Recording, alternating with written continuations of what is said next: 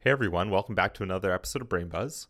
Uh, before we get into today's episode, we want to let you know that we had a wonderful time recording with our guests. We had a lot of fun, had a, several good laughs. Uh, however, the content of today's episode is uh, is serious in nature, and as it is about archaeology, it does involve uh, human remains and remains of the deceased. Um, before we started the episode, we just want to acknowledge that, and we hope you enjoy.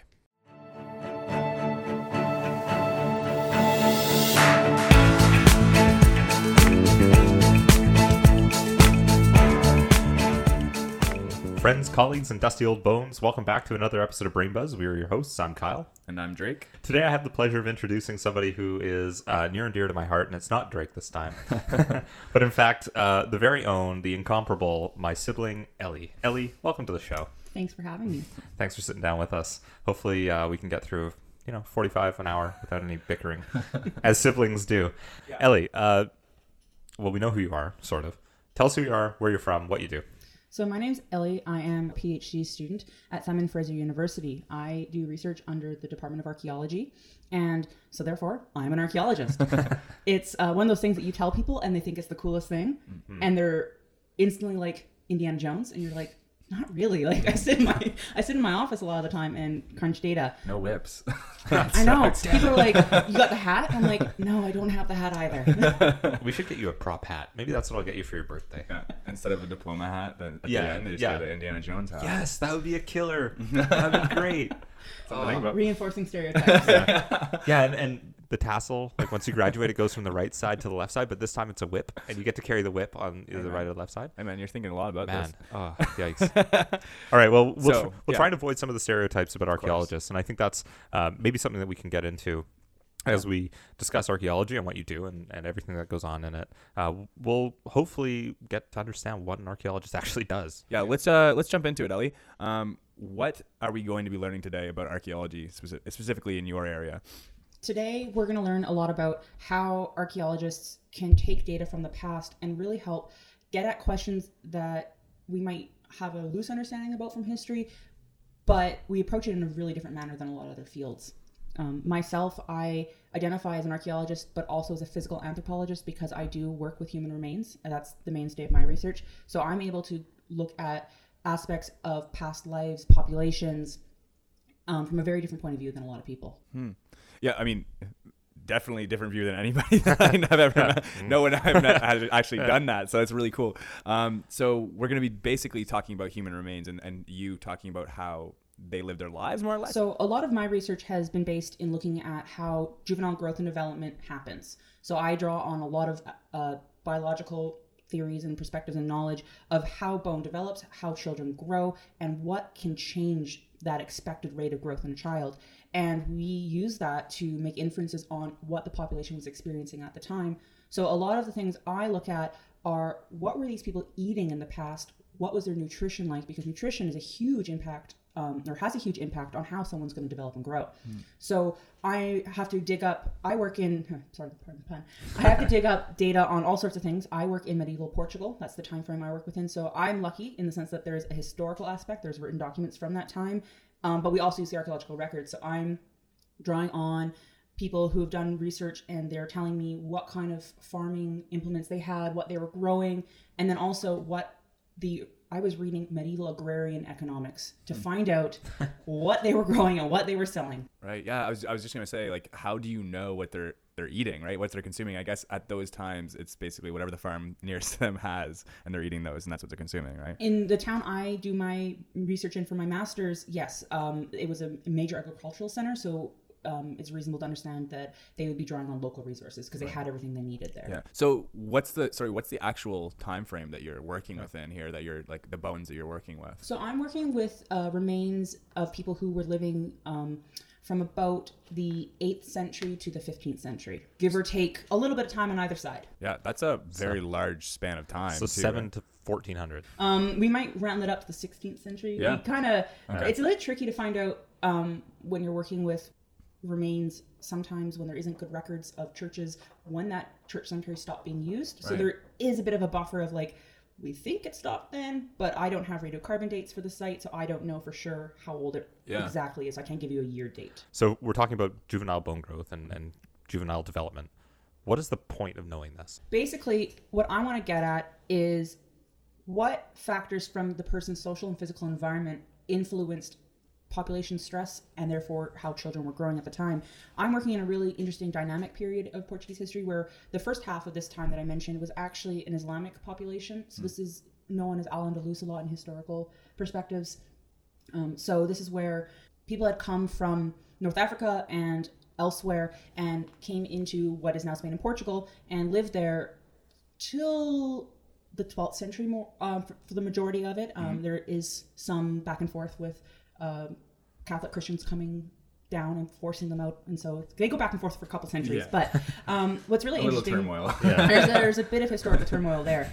Um, but what's really interesting is when Islamic people arrived in Portugal, they brought in a whole array of new developments, including new agricultural resources, irrigation systems.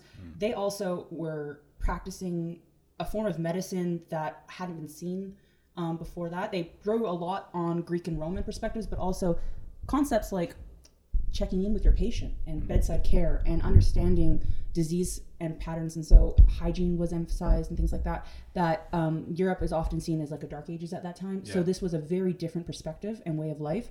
And then once uh, portugal was conquered by the catholics things shifted. And so my interest is how major cultural change can impact your health I mean, a big issue with psychology is like often we're using self-report, right? We're asking people how they're feeling or what they were eating or what they've been doing. Sure. Yep. And this observation, like the ability to observe things, is a lot different uh, when you're just looking at bones. Yeah. So, so when you're when you're looking at, I mean, so before we get deep into your research questions, which I think we're we're going to do soon, um, I kind of want to ask a couple of just broad questions about archaeology and how you kind of test these things or how archaeologists go about like answering or knowing what bones are actually. so I would see a bone in the in the backyard and I'm like, I don't know if there's a dog bone, a human bone, a giraffe bone. I don't know. Not probably not giraffe bone because we're in Canada, but how do you as an archaeologist how do you know what you're looking at with a bone like when it comes if it if it comes from the 6th century versus the 15th century Well, part of it is the stratigraphy of the site, which just means basically when you're excavating an area, how deep is it in the ground and what are you finding associated with it? So, luckily, this time we have a good understanding of coins and you can date a coin. So, if you happen to find a, an individual, which happens in the Christian traditions, they're often buried with a coin of some sort. Um, you've got a pretty good idea roughly because someone else has already figured out when these coins were produced. So I can look at it or and or read a report that says, "Oh, they found this with that, therefore we can assume it happened around then." Other indicators is the style of burial. So um, Islamic traditions in burial are different than Christian traditions. So the orientation and the positioning of the body can indicate what cultural group they were from, and that can help us get at the time period. And then, furthermore, um, I did mention before that we do have some church records from the later period, so we knew roughly when they were built. And so, if you're finding someone buried just outside that church, that's indication they were associated with the church. Interesting. And so, what was that big word you just used? You just threw out with Yeah. the, the, the distance down. I'm not, I don't want to be the guy saying like how far down they Yeah. are in the ground, but Stratigraphy. stratigraphy, Yeah. Tr- so stratigraphy, uh, stratigraphy, practice it a bit more. stratigraphy. There you go. I I don't know how I said that, but I said it. So There you go. stratigra- Nailed it. Stratigraphy. Ah, stratigraphy. Yes. Um, is basically how far down they are. So we're not. It's not like uh, my my first idea. Or my first inclination was that it's kind of like trees when you're looking at like a like a How many tree- the rings rings you know like? Yeah. is there some sort of like decay in the bones or something like that or like the quality of the bone Well, what you'll see is with the stratigraphy, you'll see lines of soil that'll change color basically, and that'll help. So as you go down, the deeper you get, you'll see different things, and it'll Right. help you figure that out. Um, bone does weather basically over time. When you bury an individual and they get to the skeletal state, which is what I will find when I'm coming to work with them, um, they've gone through a lot of processes. So when you're um, when you're finding these elements, they've gone through they've gone through different seasons they've gone through weathering they have had water exposure to them and in portugal uh, a lot of the soil is a limestone so it's a very acidic um, soil so that can cause um, an element of um, effects that you can see on the bone Okay. um, but then i'm working with things that have already been excavated by others and i'm going to museums and working with their collections oh okay Yeah. okay So here's a question for you. We all, I, I'm sure we've all heard the phrase that you're buried six feet under, Mm. right? How do we know somebody wasn't just like, ah, three feet, good enough, toss them in? And and now as an archaeologist, you're coming across it, and you're like, oh well, there's obviously newer bones. It's not as deep. And you're like, well, actually, no. It's just that. How, how deep are we talking? I guess is it yeah, that's a that- great question. That's a tricky question, and that's why I wouldn't say, "Oh, they're this far deep." That's how Yeah. old they must be, because in some cases, these remains have been uncovered because they were building a road, and they were digging down, and all of a sudden they were like, "There's something here," Mm-hmm. and so you've lost that element of knowing really how deep that was to start with. Um, so we're going off of the basis of like being buried. So you can't. You're only going off the people that are buried. What about the people that were not like properly buried? you're you're thinking of things from a very um, Western six feet under tradition. Yeah. So around the world, people had vastly different ways of handling and treating their dead, and asking like where they go. And a good instance of that is the Paris catacombs. So these were built because they were, I believe, expanding the city, and they were digging up these cemeteries, and they had to put these bones somewhere. So they put them down under the ground in um, in like old quarry sites, I think. Yeah. And so there's, I I think I was there in the summer, and I think they said something like six million individuals were relocated from their original burial space to the catacombs. So they're there. They're just really far under the se- street, and you didn't know they were there to start with. Yeah, I've seen horror movies on that. Yeah. Yeah, that checks out. What is that movie called? Uh, it was uh, as as below. We watched it as our bad archaeology movie night. Yeah. So Yeah. uh, as as above, so below. I think is what it's called, right? Mm-hmm. As above, so below. Very weird movie. I liked it. I liked it. But that was my first exposure to the catacombs that you're talking about. and That's an kinda cool. archaeologist. Yeah, 'Cause I'm the sure main character. were. Character, quote unquote, was an archaeologist. And I'm sure there was a bunch of bastardizations of, of Yeah, a bunch of terms. inaccuracies. Yeah. Ellie, let's let's really sort of dive into the research question here. And what we're really interested in, if I've understood correctly up to this point, is how sort of cultural and social factors impact human development and growth. Would that be a fair? Yes. That's- Specifically, that- juvenile uh, children. Yeah, juvenile Juveniles, juvenile yeah. development. Yeah. Okay. So with that in mind, Oh, I have a question before that. It's, it's literally on this topic. okay, yeah, go for it. Does milk make your bones stronger as a child? I am not a bone biologist. I think um, big dairy is out to get us. Like, that's why all mean- these kids are lactose intolerant. Is because just flying them with. way I'll have to milk. say, like that, like I have friends that know so much about bone mineralization and all those things, and that's not. I'm not a biologist. I have an undergraduate and a master's degree in archaeology, and I am drawing on and constantly learning. I'm. sh- It can't be all lies. There's always a sliver of Yeah, truth there's some there. nugget It's in like there someone somewhere. drank a lot of milk and they had Yeah. strong bones. So like, Yeah. yeah, you'd be like him. yes, calcium, calcium is important. Schwar- Schwarzenegger's just like Yeah. ripped because he's just drinking milk all the time. Yeah, I definitely think I'm I'm like drinking the Kool Aid on that one. Anyway, uh, yeah, that was my tangential question. I had to ask. You work with bones. I had to ask it. So Okay. so let's kind of dig into your results. Like, what? How Yo. did you test it? How, What did you find? Like, So my methods were mostly um, taking bones. I was looking at long bones, so those are the ones that are um, in your legs and in your arms. So your femur and your humerus are probably the ones everyone knows best. The other ones have names that you guys might not know, but that's okay. Um, the so- hip bone. That's the other one I know. Yeah. Collarbone. Connected to your knee, but yeah. oh no. Um, yeah, so I was measuring the length of these bones, and I was also taking X-rays of teeth. And so from that, I was able to calculate the age of the child based on dental development and how basically how much their teeth had grown for their and that makes a lot of sense to me. Yeah. Mm-hmm. Yeah. So, uh, so what you would do is you take these measurements, Mm-hmm. and then you're comparing it against some other sample that we know approximate ages of. yes. Yeah. So there was a longitudinal growth health study done in the states, I believe in the 1950s, and it's um, often referred to as the Denver Growth Study.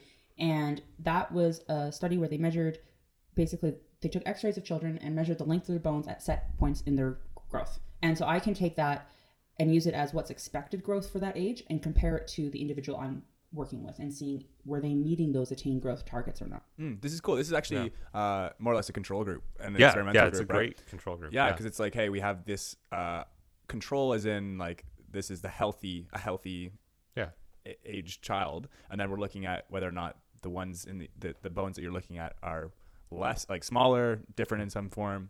Now- That's interesting. Uh, question again. This is to help sort of satiate the skeptics out there because we always hear that, or um, you know, we we hear that oh, you know, the human human population is averaging growth in terms of their overall size. They're getting bigger over historical periods, right? Like apparently Napoleon, though short, was not that short for his time period. So how do you factor that into your statistical calculations and your your analysis? Well, that's exactly it. I am able to look at. We'll, we'll work with the femur because that's a bone that most people know. It's the big sure. bone in your leg. Um, I'm able to look, Connecting your hip to your knee. Yes. Okay, great. So I'm able to look at the femur and compare femurs of children that lived in different time periods through medieval Portuguese history and compare it to modern populations. And I'm able to, um, when I group them together, I can have enough data to actually compare it. And I can get at if they are, as a population, growing the way we would expect a healthy child to grow or healthy children to grow. And from that, if we see they are not meeting their attained growth expectations, there is a reason that's happening. And if it's happening widely and significantly, there's a reason that's happening. And so, taking, pulling on the archaeological and historical side of things, um, I'm able to look at what records say were happening at that time and connect the biological dots to the historical archaeological dots. Interesting. I think that's really cool because uh, Drake, we try and avoid doing that in, in many ways.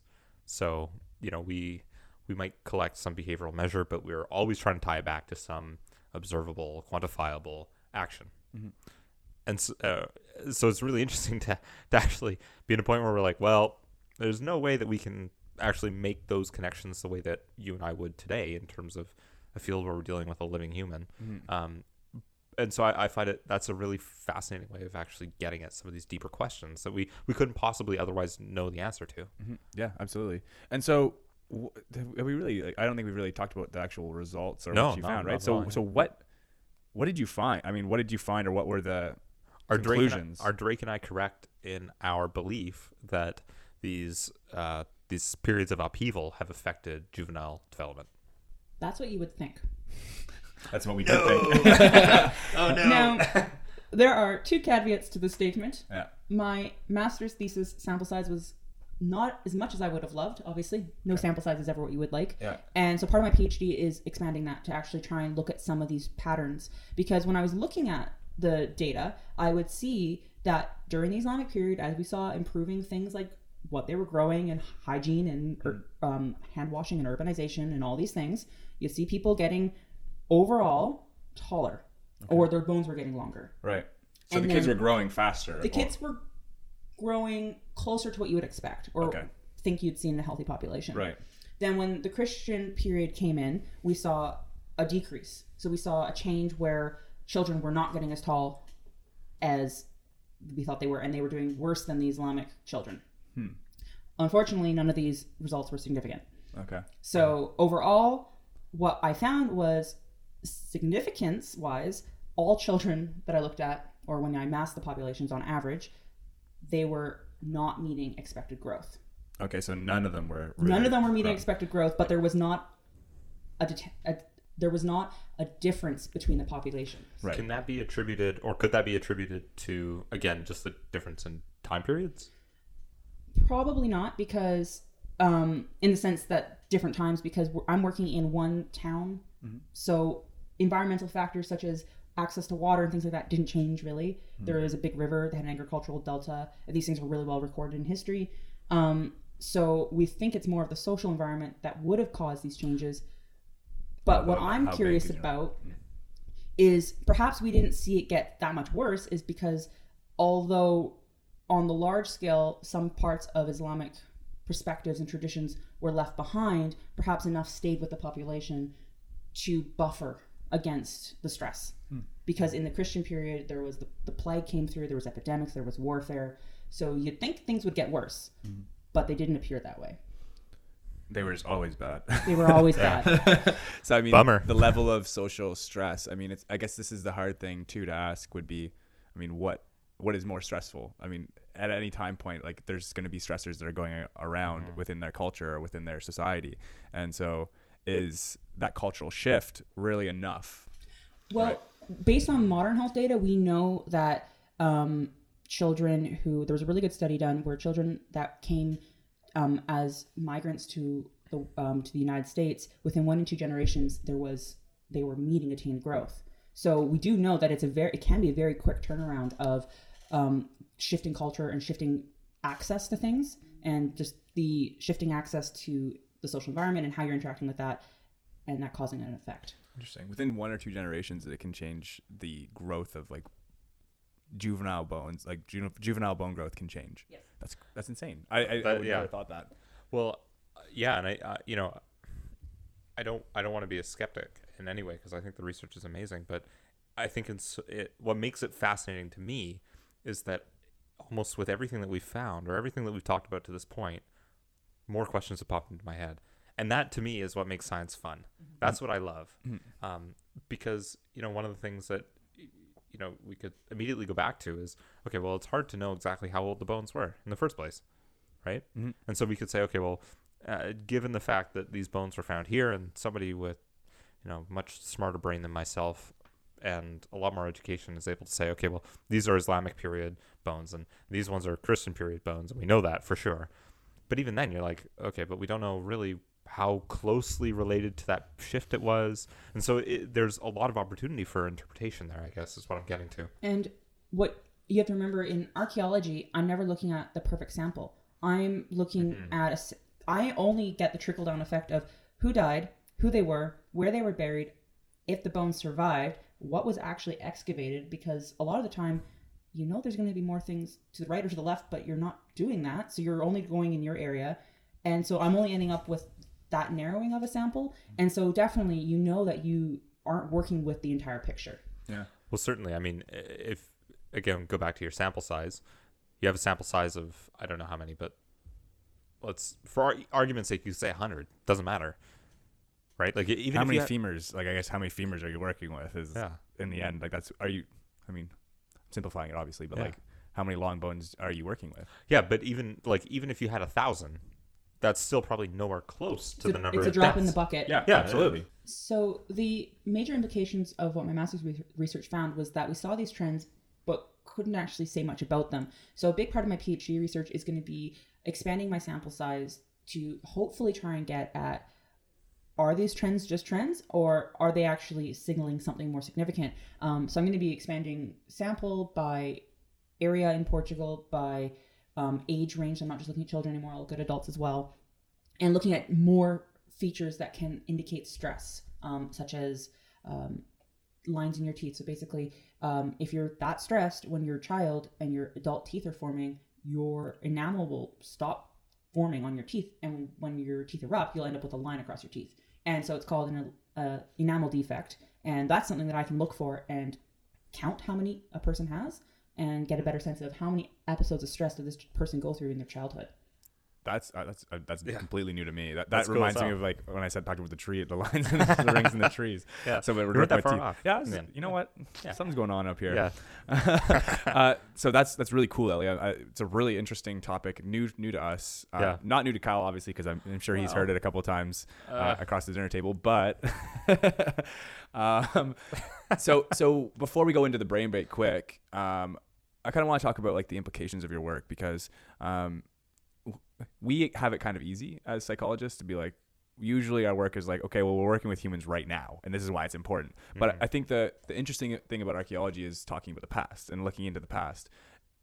Is it just about the past, or is there something that is like going to impact us in the future, or like is there some sort of implications that happen uh, or that are going to happen in the future due to your work? Yeah, I um, try and think about those sorts of questions as well. So, in an archaeological perspective, I'm actually working within a time frame in history that isn't well writ- well studied. In, in archaeology, looking at human remains in medieval Portugal or medieval Spain and Portugal, it's fairly understudied in the Islamic period.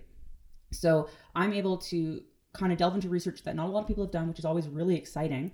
Um, and furthermore, working with the Islamic period um, I, I feel like, especially in today's global situation and global environment, um, trying to address the political economics of religion in the past can be used as a tool to combat religious intolerance today. So there's that about how how archaeology can help with today is showing showing something really interesting about the past and say, hey, look, learn something from this and see how you can use it in your life today. And also um, with migration of people today, we have people changing environments all the time and population stress still exists and so i'm able to look at populations that have existed in the past and say hey this population is stressed this is what we're seeing are we seeing this today Great. So that was really interesting, Ellie. I really appreciate you coming on to talk about your work. We're going into second half now, so uh, we're going to do our brain break. We're going to do our rapid fire questions, and then we're going to go into myths, misconceptions, and, and the usual shebang. But uh, I think we're also going to ask a couple questions at the at the end of the episode about what it is like to actually do the work that you're doing, because we don't know what the heck archaeologists do. It's very different from anything we've ever talked about. Yeah. Um, uh, uh, like I'm just assuming it is. Yeah. Um, and on top of that, we've never had this opportunity to talk to an archaeologist before. Yeah, So absolutely. why not? Why not find out? Yep.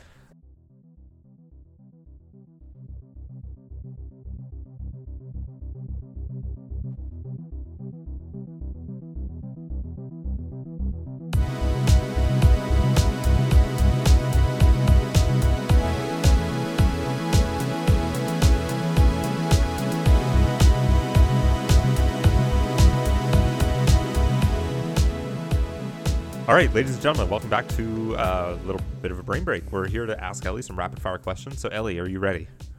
Yes. Uh, Drake, do you want to start us off, or shall I ask the first question of this rapid fire brain break? Because I got one. I got Uh, one. I got one for you. Okay, go. Favorite sibling.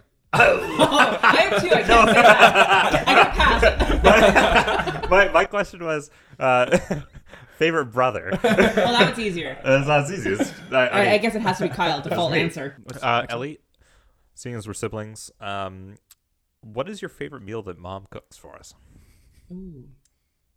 Um, meal or like item? This is supposed to be rapid fire, Okay. so you're really, really Yes. deviating from this point here. You just gotta say it. She makes a mean omelet. I'm not gonna lie. Oh, the omelets are very good. I'll, Well, I'm gonna have to come over to Mama Goodrum's Hey. place sometime. I will have you over. Yeah, she'll have you over. She'll make you an omelet. Um, all right. Since you go on a lot of, uh, I mean, you move around on your work. What's your favorite place you visited? Uh, favorite city? In Portugal, Porto is very cool. It's in the north. It's where port wine is produced, so that's the name Porto. If people recognize the name, um, it's just a really cool, hip city. Maybe you can clear this up in a, a syllable or two for us. What is the difference between archaeology and anthropology? Ooh, that's a that's a theoretical question. Basically, archaeology is one of the four branches of anthropology, um, and the four branches are cultural anthropology, linguistic anthropology, physical anthropology, also known as biological anthropology, and archaeology. So I'm kind of half archaeology, half physical anthropology. Okay. Interesting. Okay. What's uh, uh? I'm like, what? Let's see if you know this. What's the difference between geography and geology? Geography. well, Rapid fire. now that we're talking about. okay, so I think get at it. geology is the study of rocks and stuff like that. So what's the difference between geology and archaeology? archaeologists so there is geoarchaeology where they study it but archaeology always has to do with interactions with humans Archaeology always has to do with humans. I didn't know that actually. So is geoarchaeology like former mountains? geoarchaeology is going to look at basically um, a lot of it might look at like depositions of earth that are due to human interactions Oh, got you. Got Build a you, got you. berm or something. Right, right, Yeah. right. Um, Pen in some animals. what's uh, what do you call people that uh, look at dinosaur bones? Then not archaeologists what do you call them? Dinosaur people? no um, ross Yeah, Ross Geller. yeah, ross geller They on call him friends Ross Geller. um, they are paleo paleontologists Ah, there it is. That's would've- I one of would've- the big myth, myth, myths and misconceptions of archaeology. And you made that Oh, error shit. in the first half, and I didn't say There it anything. is. But That's There it stunted on. is. I I didn't know. I didn't know archaeology was uh, strictly about human remains. It's human interesting. or hominid. So we can go a couple million years back looking Right. at some of our early ancestors, but it's Okay. always within that Right. frame. Okay. Homo erectus. Homo sapien. Homo sapien.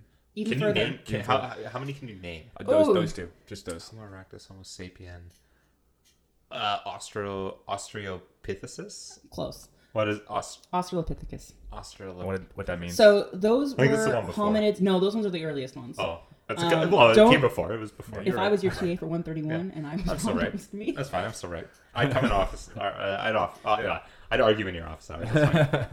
Yeah. So basically, some of the earliest hominids that you might be able to Wikipedia is Lucy. Lucy was an Australopith- Australopithecus that lived about three and a bit million years ago. Wasn't she found in some like German cave or something? No, not Oh. Germany. Um, at Oh. that point, Oh, who am I? hominids were not out of Africa. Where was she found?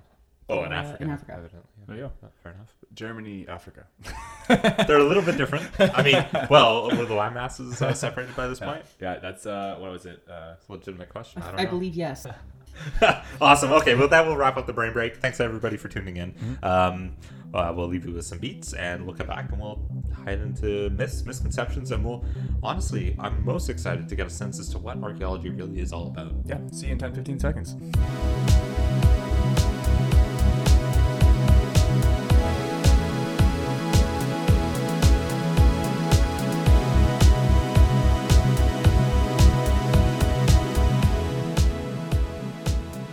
Welcome back from the Brain Break. This is Ellie. I have been the guest on today's episode of Brain Buzz, and we've been discussing what I do as an archaeologist. So, um, fire it back to Drake and Kyle.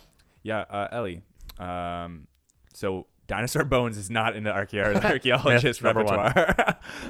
I think I think a really big myth that we should really tackle here is, you know, I think one of the things about being an archaeologist is that you get to punch a certain number of Nazis while you search for the Holy Grail.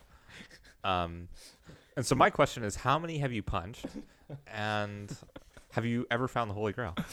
Well, Indiana Jones, man, that series. Everyone, that's what they say when you say you're an archaeologist. Like Indiana Jones, Indiana Jones, and I mean, that would be sweet, but like, that's not how life is. Yeah, the first uh, like the trilogy, not the ones with Shia LaBeouf. No, no. And- Once they got into, well, I mean, the first the few Temple had like Doom was bad. Yeah, they That all had some supernatural element, but once they got into the full-on aliens, I start to cringe because Yeah, yeah. that's a bit of a. Well, at that point, are you, are you doing archaeology or is it more like it's like the guy astrology? on I, like I don't even know who do you call.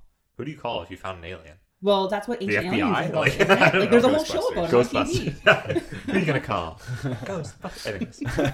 Holy yeah. Uh, can we talk about myths? Is that, is that possible? yeah, we, we, just, we talked about this. I don't know what you're talking about. So, so I clearly screwed the pooch on that. Thought that archaeology was just about bones. So it's not actually about bones. It's it's about human remains, specifically human remains. Um, that's my archaeology form of archaeology. Archaeology overall is the study of humans in the past. Is the best way to describe it. So whether you're our like me, descendants. Yeah. Yeah. So whether you're like me, who actually studies the bones of these past humans, or you are like we're talking about with geoarchaeology, you're looking at, say, a hearth that someone at some point had a fire there, um, or other people might be looking at lithics, um, which are rocks, and a lot of what you might see in some areas of the world are like Kyle said, a lithic, so like a, a an arrow tip or something like that, or a knife blade. Okay. Not to be confused with hieroglyphics. No, but those are also archaeology. Right. So art and stuff like that are also part of. How far back do we have to go for it to become archaeology? Like, I couldn't just go out into the backyard and start digging around and be like, "Oh, look, I found I buried some shit yesterday. Yeah, yeah, yeah. yeah. I mean, Oh, wow. Is it people, people do historical archaeology, so you might be looking at things that are 50 years in the past. But um, a lot of people uh, definitely study older things than that, for Right. sure. Yeah. So, so uh, just to kind of put into perspective, the year is 2019. Not archaeology, really. Not archaeology, but if we went back to say 1969, Potentially, yeah. I mean, people study the like the evolution of the tin can or the beer can, actually, too. Oh, I know someone that studies that in their free we time. gotta have that person on the show. Yeah. Uh, But the beer cans, Yeah, yeah, beer that would be the That'd one be where we great. have to get a beer sponsor or do it in a brewery. Yeah, we would really. These are more like just us not knowing anything about archaeology more Yeah. than myths, right? And so I think that's kind of for me. It seems like maybe a generate it, take, would take a generation or or whatever you're looking at. I guess yeah, the evolution of beer cans. Whenever something comes into existence, then you can start looking at it, right? See, see, what I think is neat is that often we go into these myths and misconception periods with former guests. Yeah. And we're like, we know that's bullshit. Yeah. Or maybe maybe we don't know that, but we Yeah. we're intuiting that. Yeah, yeah, yeah. Um, uh, not least because we've asked them to come up with a myth that we'll talk about, but because we're educated enough to know, like, okay, well, that's probably not true. But here we're actually diving into an area where we really don't know anything about anything. Yeah. And so I think we're we resemble much more closely Everybody else. everybody else walking down the street. We're very yeah. yeah. So yeah. We're in the same shoes for sure. I think Uh, that's cool. We don't I have our think that's psych hats to kind of our like our Yeah, to, to yeah, rest on, right? We can't just rest on the fact that we know psychology. So so what are other myths then, Ellie? Because we've talked about mine, my mis- misconception or my myth that, that we just busted. So are there any others that you find are prevalent in your area? Well, we covered aliens. We covered dinosaurs. Those are like the two of the bigger ones. Okay, so so wait. Well, hold on a second. We didn't really touch on the aliens enough, in my Yeah. opinion. So I have questions have about this. has is there research in archaeology um, about alien bones? I've never seen a publication about that. Is it classified? There's yeah, classified probably documents classified. that you can't access. What about archaeology How old- around Area 51? Oh yeah, could you How- dig up Area How 51? close can you get to that? Uh, without getting know. shot, not very close. Yeah, a few miles. how how far back would an alien bone need to be for it To be archaeology. Fifty-ish years. Okay, we're we're Yeah. going way We're off off base now. So we talked about the myths. Those are interesting, and I think that I perpetuated it today. And I think that it's good to, now to kind of get you on and talk about these new areas. I think I think that maybe maybe the way to wrap all this up for for you and I, Drake, and for everybody that's uh, listening at home is, uh, and Ellie, interject when you feel appropriate here, but there are a lot of just like any other field of research or science there's going to be myths that are perpetuated and sometimes in archaeology maybe they're a little bit more harmless in that okay ellie doesn't walk around with her indiana jones hat on and a whip um, but that's in no way to discredit the science that's being done. It's, it's very interesting. It's very fascinating and there's certainly a lot of work to be done there. And i, I just i think that that's really cool and, and with every area of, of science and research myths sort of sprout off almost and they just become their own thing that we have to we have to address in our field Definitely, and I think um, like psychology, archaeology has that um, very diverse array of things you can actually study. So when you guys say, "Oh, I'm a psychologist," people are going to assume all sorts of things. Yeah. Um, they assume that we can read their minds and that we well anyways yeah, read Yeah. their minds Yeah. And so, like that in archaeology, there's a vast array of things that people can study with all sorts of different ways to get at the parts in the past that they're interested in asking questions about. And not every person uses the same set of skills or the same set of tools to get there.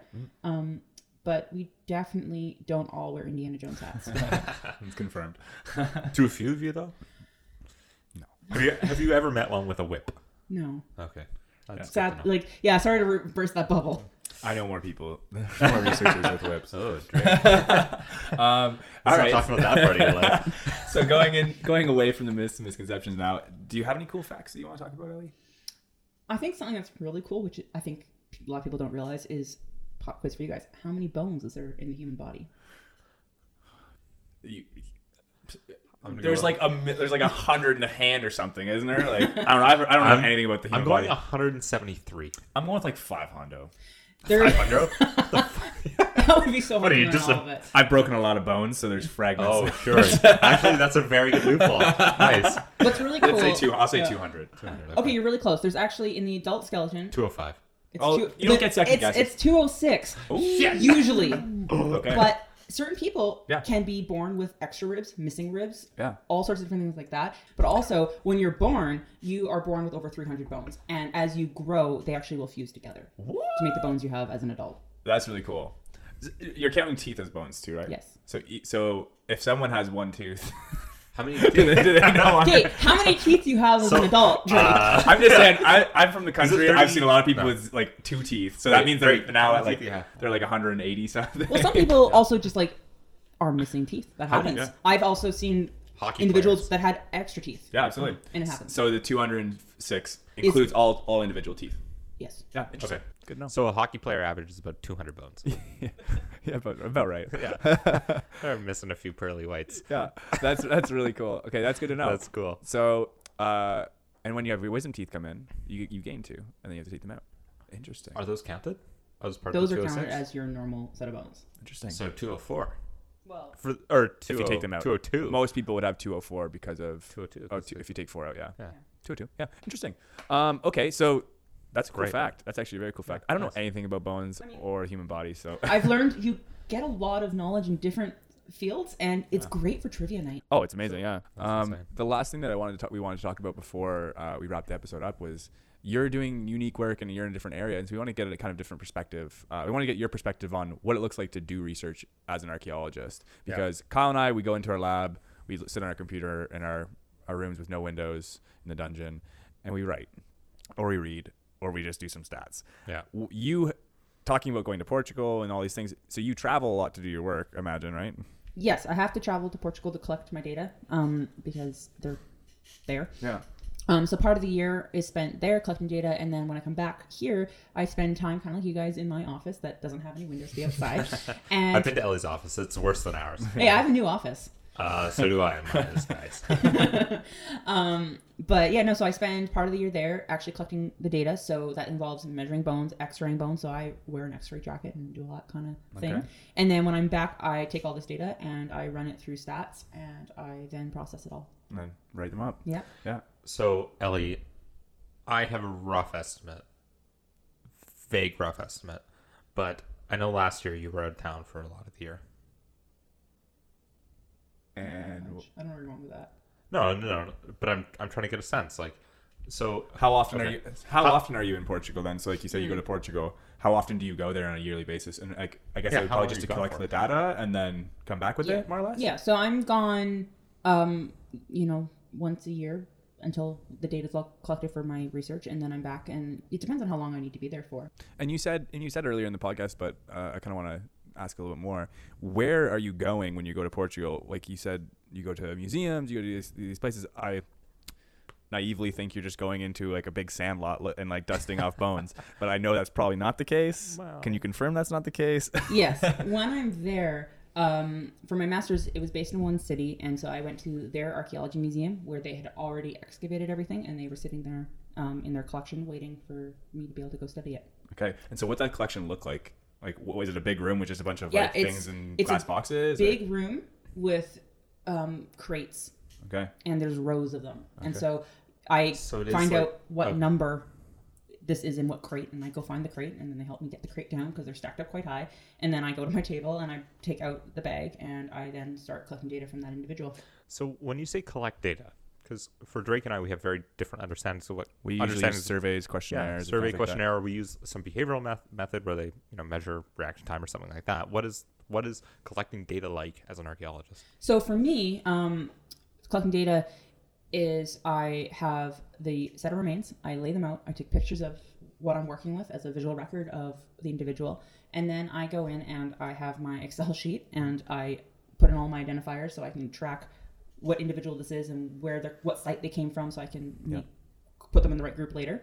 And then I go in and I measure all the bones I need to measure. I take x-rays of bone and teeth and measure teeth if they're loose. And then I take photos of every single individual bone that I've measured or anything unique about them. And then I pack them all up and get the next one. Interesting. So measurements, you're talking like length measurements, Yep. width measurements, or Yeah, so radial I- measurements. I took um, width measurements, length and length measurements of the bones at the um, like the length of the whole bone, and then the width at the um, both ends of it. And then I also took measurements of the middle of the femur, but then also X-rayed that. So I was also looking at um, cortical bone growth. Interesting. Awesome. Thanks so, so much, Ellie. That was really it was really interesting to know a little bit more. And now I've now I know a little bit about archaeology. It's kind of exciting. I can talk about bones now with other people and not feel like a complete idiot. We've hit the tip of the femur, Drake. Please cut. Please don't cut. We've this. hit the tip of the femur. No. tip of the iceberg. Come on. yeah, sure. Okay, well, now we You have no funny now- bones to Now we're gonna wrap this up. Is the funny bone not the funny bone's not even funny close to the bone is femur? not a real bone. Yeah, it's a nerve. Come on, everybody knows that. All right, so um, let's wrap this puppy up. Kyle needs to go to bed. Yeah, well, uh, uh, so awesome! Thanks so much, Ellie. This is really fun. Um, obviously, Kyle uh, loved having you on. I, I having okay. a sister on the podcast is always exciting. There's gonna- no bickering. No, no, no. no we bickering got occurred. an hour, twenty minutes. New record. So let's, let's do a wrap up. We're gonna try and do a, a Drake and Kyle wrap up here. Um, This never happens. Everybody knows I do the wrap ups. Drake listens. always content. I'm content to listen. Um, so, if you liked what you listened to today, uh, or what you what you've listened to previously on this on uh, on Brain Buzz podcast, please go to our Facebook, Twitter, send us a like, uh, send us a follow, do a little tweet tweet. Uh, you can please send us a message. Drake's fired. I'm keeping it. I'm keeping this. I Yo, like this. It's so We're good. Tweet tweet. No, you keep going, And then- I'll do it at the Hold end. on, hold on, hold on. one. I'm doing this right. I know you are. We're supposed to be doing it together. You're doing right? your best. So we're tweet. So tweet at us hard. Uh, tweet at Kyle. God bless you. Tweet at me. Tweet at me. We're on. We're now on Spotify, chicka chicka check it out. Spotify. We were really excited about that. This is a new thing for us this year. We were like really adamant about getting on Spotify. All of season two, all of season one is available Yep. on Spotify. You can get them at Spotify. You can get them on Apple Podcast or on Google Play, um, and we're on Stitcher as well and other other platforms. So Yep. please check us out. Send us a uh, give us a review. Uh, be honest. If you don't like us that much, be honest. I, I want to hear it. Um, I do too. yeah. Leave your address so I can come fight you. Uh, those are all those are like complete hollow words. You know. that. yeah, I'd never come fight somebody. I'm a lover, not a fighter. this the most That's hollow fine. thread I've ever heard. um, so this is the shortest wrap up uh, ever, and so Don't worry, I'll do a recap. no, no, we, we just did it all. Good night. Cheers. if you enjoyed the show, leave us a review. We're on iTunes. Uh, oh, pardon me. Apple, Apple Podcast. He meant he meant Apple Podcast, Meant Apple Podcast. Spotify, and Google Play. If you enjoyed the show, leave us a review on Apple Podcast, Google Play, and Spotify. newly added Spotify. Boom. Yes. Leave us a review. Leave us a handful of stars. Um, let us know what you liked, maybe what you didn't. Uh, you can join us at brainbuzzpodcast.com where we've got episodes, uh, all our previous episodes, including a link to bios, uh, a little bit more featuring on this current episode, including Ellie, how we get in touch with you, which is email. Perfect. We'll have that on Ellie's little bio there. So you're welcome to drop her a line. Drop us a line. Let us know what you liked, didn't like. And uh, yeah, this has been the weirdest sign off, but it's it's, been- happening. It's been so yeah, it's been good. it's been all right. Uh, and Nothing to another here. thing to say would be Just a fucking disaster. just to add to this beautiful sign off uh, would be send us a tweet send us a tweet send us a facebook message let us know if there's any research that you're interested in or any topics you, you'd like us to talk about because we're also looking to doing some more roundtable episodes coming up where we're just talking about cool topics Yep. so so let us know what's, what uh, new things you're interested in send us send us some new research send us some science that you're interested Sure. in That's Drake. and you're kyle and thanks for listening to brain buzz podcast Cheers. cheers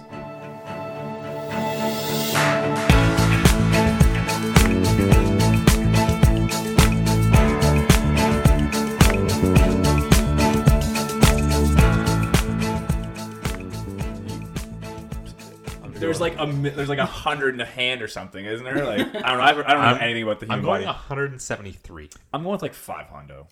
There, 500? that would be so hard What are you, just all a- of it. I've broken a lot of bones, so there's fragments. oh, sure. Actually, that's a very good loophole. Nice. What's really cool. I'd say two. I'll say yeah. two hundred. Okay, you're really close. There's actually in the adult skeleton. 205. It's Oh, two, you don't get second it's, guesses. It's 206 Shit. usually, Okay. but certain people Yeah. can be born with extra ribs, missing ribs, yeah. all sorts of different things like that. And also, when you're born, hi everyone, welcome back from your brain break. This is Ellie. I have been the host. I've been. I've taken over the show. God damn. God damn it. this is what happens when we have two good arms on this Yeah. fucking podcast. All right. This isn't the Gooderham Family Podcast. This is Brain Buzz. Remember that. Right.